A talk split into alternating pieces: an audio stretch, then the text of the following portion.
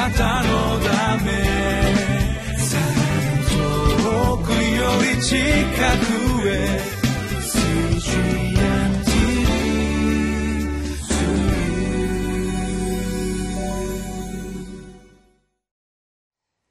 こんにちは。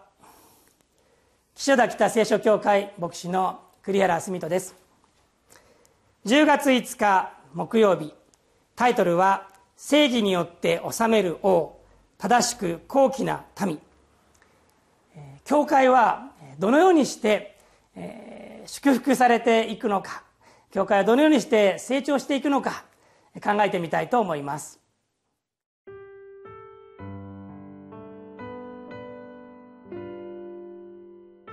イザヤ書32章。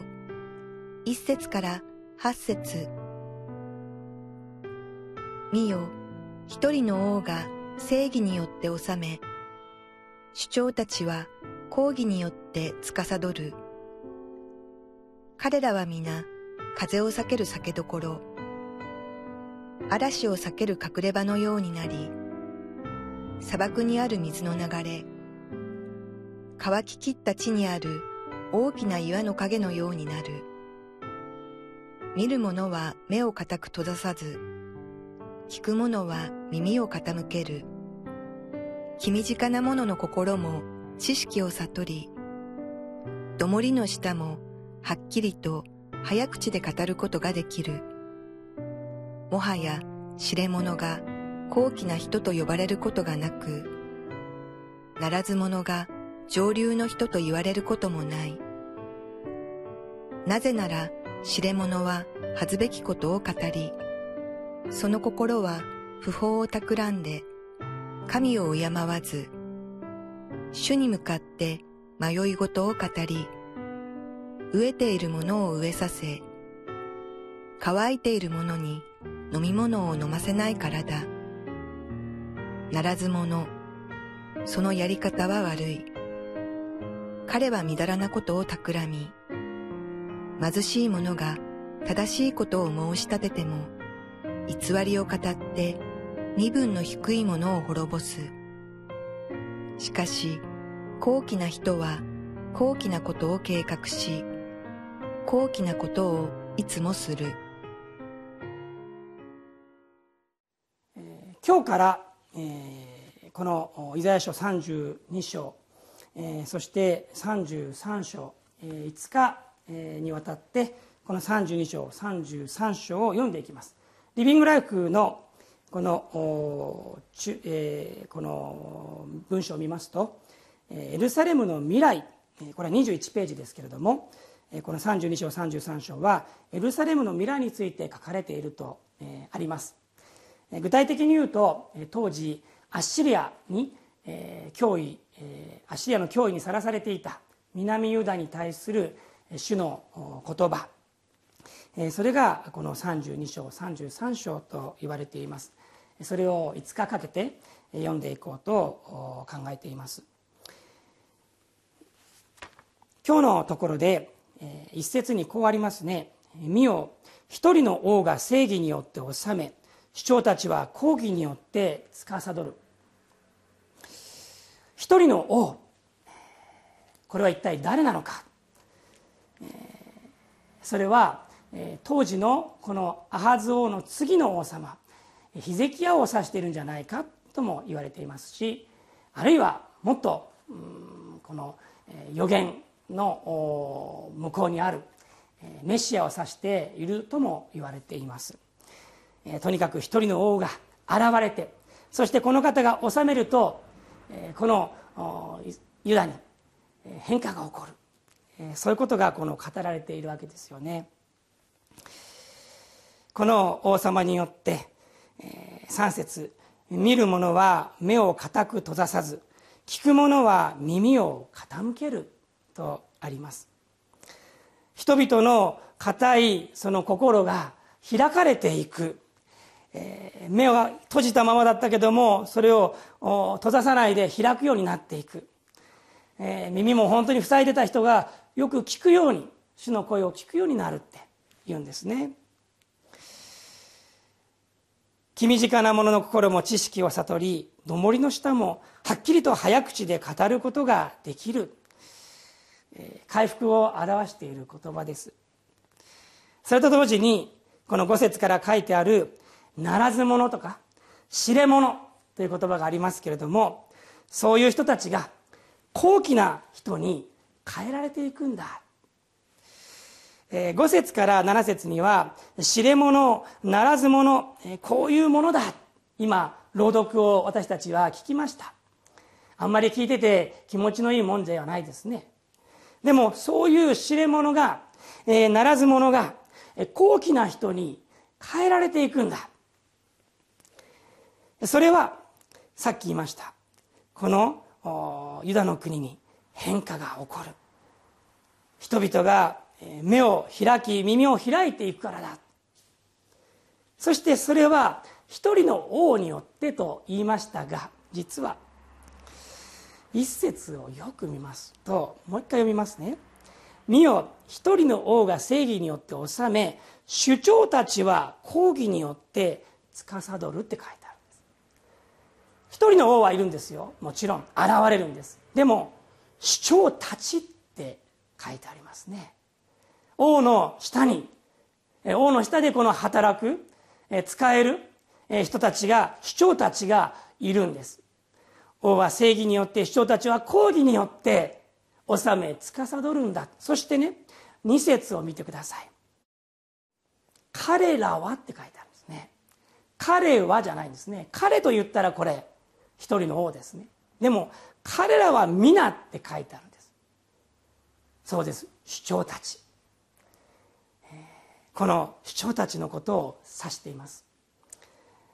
彼らは皆風を避ける酒どころ嵐を避ける隠れ場のようになり砂漠にある水の流れ乾ききった地にある大きな岩の影のようになる。ここで言われていることは首長たちが司るんです。裁く治めるんです。でもこの首長たちは人々にとって酒どころになるんだ。本当に砂漠の中にあるオアシスのような存在。渇きを癒していく。本当に暑いところでも涼しさを与えてくれるそういう存在だって言うんですね。首長たちが実際にこの民民の中に入っていってそのような働きをするときに見る者は目を固く閉ざさず聞く者は耳を傾け変わっていくっていうんです。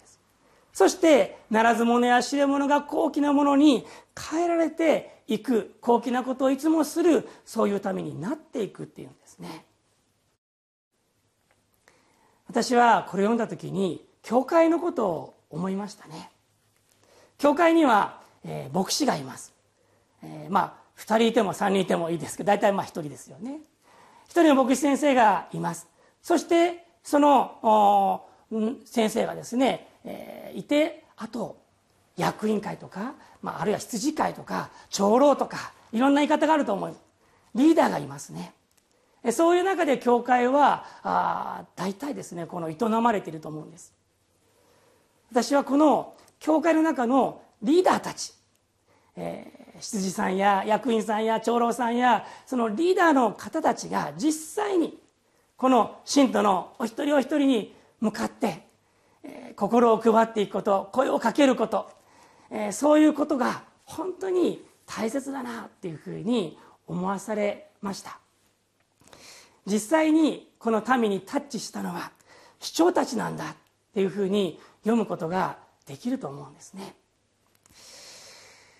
まあどうでしょうか、えー、皆さんのそういう、えー、役員会とかですねそういうこのリーダーの皆さんの働きっておそらく忙しいと思うんです。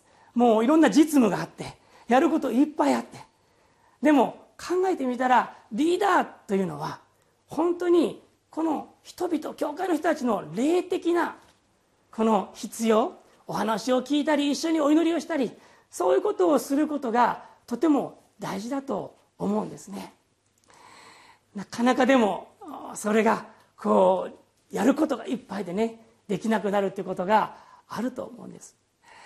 でもその働きをこの教会のリーダーたちがもしできるならば教会を本当に生き生きとしてくるんではないかって思うんです。そして牧師は牧師はそのリーダーたちを励ます、ね、牧師はもちろん信徒の方に直接タッチすることも大事です。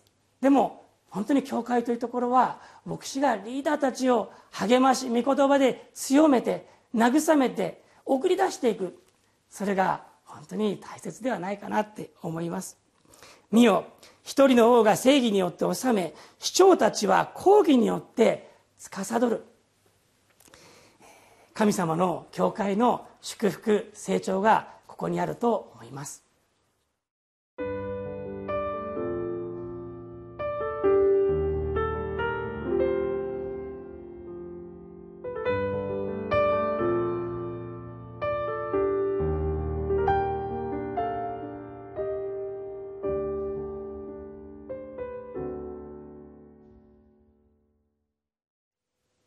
何度も読みます。見よ一人の王が正義によって治め市長たちは抗議によって司る、えー、牧師先生たちがリーダーの皆さんを励ましそして慰め、えー、そして強めていくということそしてリーダーの皆さんが信徒のお一人お一人にこの関わっていくタッチしていく、えー、そういうこの流れが教会の中で、えー、なされていったら本当に素晴らしいと思います、えー、教会のいろんな機構をですね。何か変えるって大変なことです。それはですね、えー、その言うべきことじゃないと思いますけれども。でもどうでしょうか？皆さんの教会の役員会やそのような中で、えー、私たちがすべきことは一体何だろうか、えー、今一度考える時間を持ってもいいかもしれません。お祈りしましょう。天の父様あなたのお言葉を感謝します。王がいて首長たちがいてそして民がその恩恵に恵みに預かってこのイスラエルユダは祝福されていきます。どうぞ私たちのこの教会地域教会、えー、あなたが豊かに祝福してくださいますようにそれぞれに与えられている働きを、えー、本当に流れるようにあなたが用いてくださいますようにお願いいたします。イエス・キリストの皆によって祈ります。アーメン。なたのため。遠くより近くへ。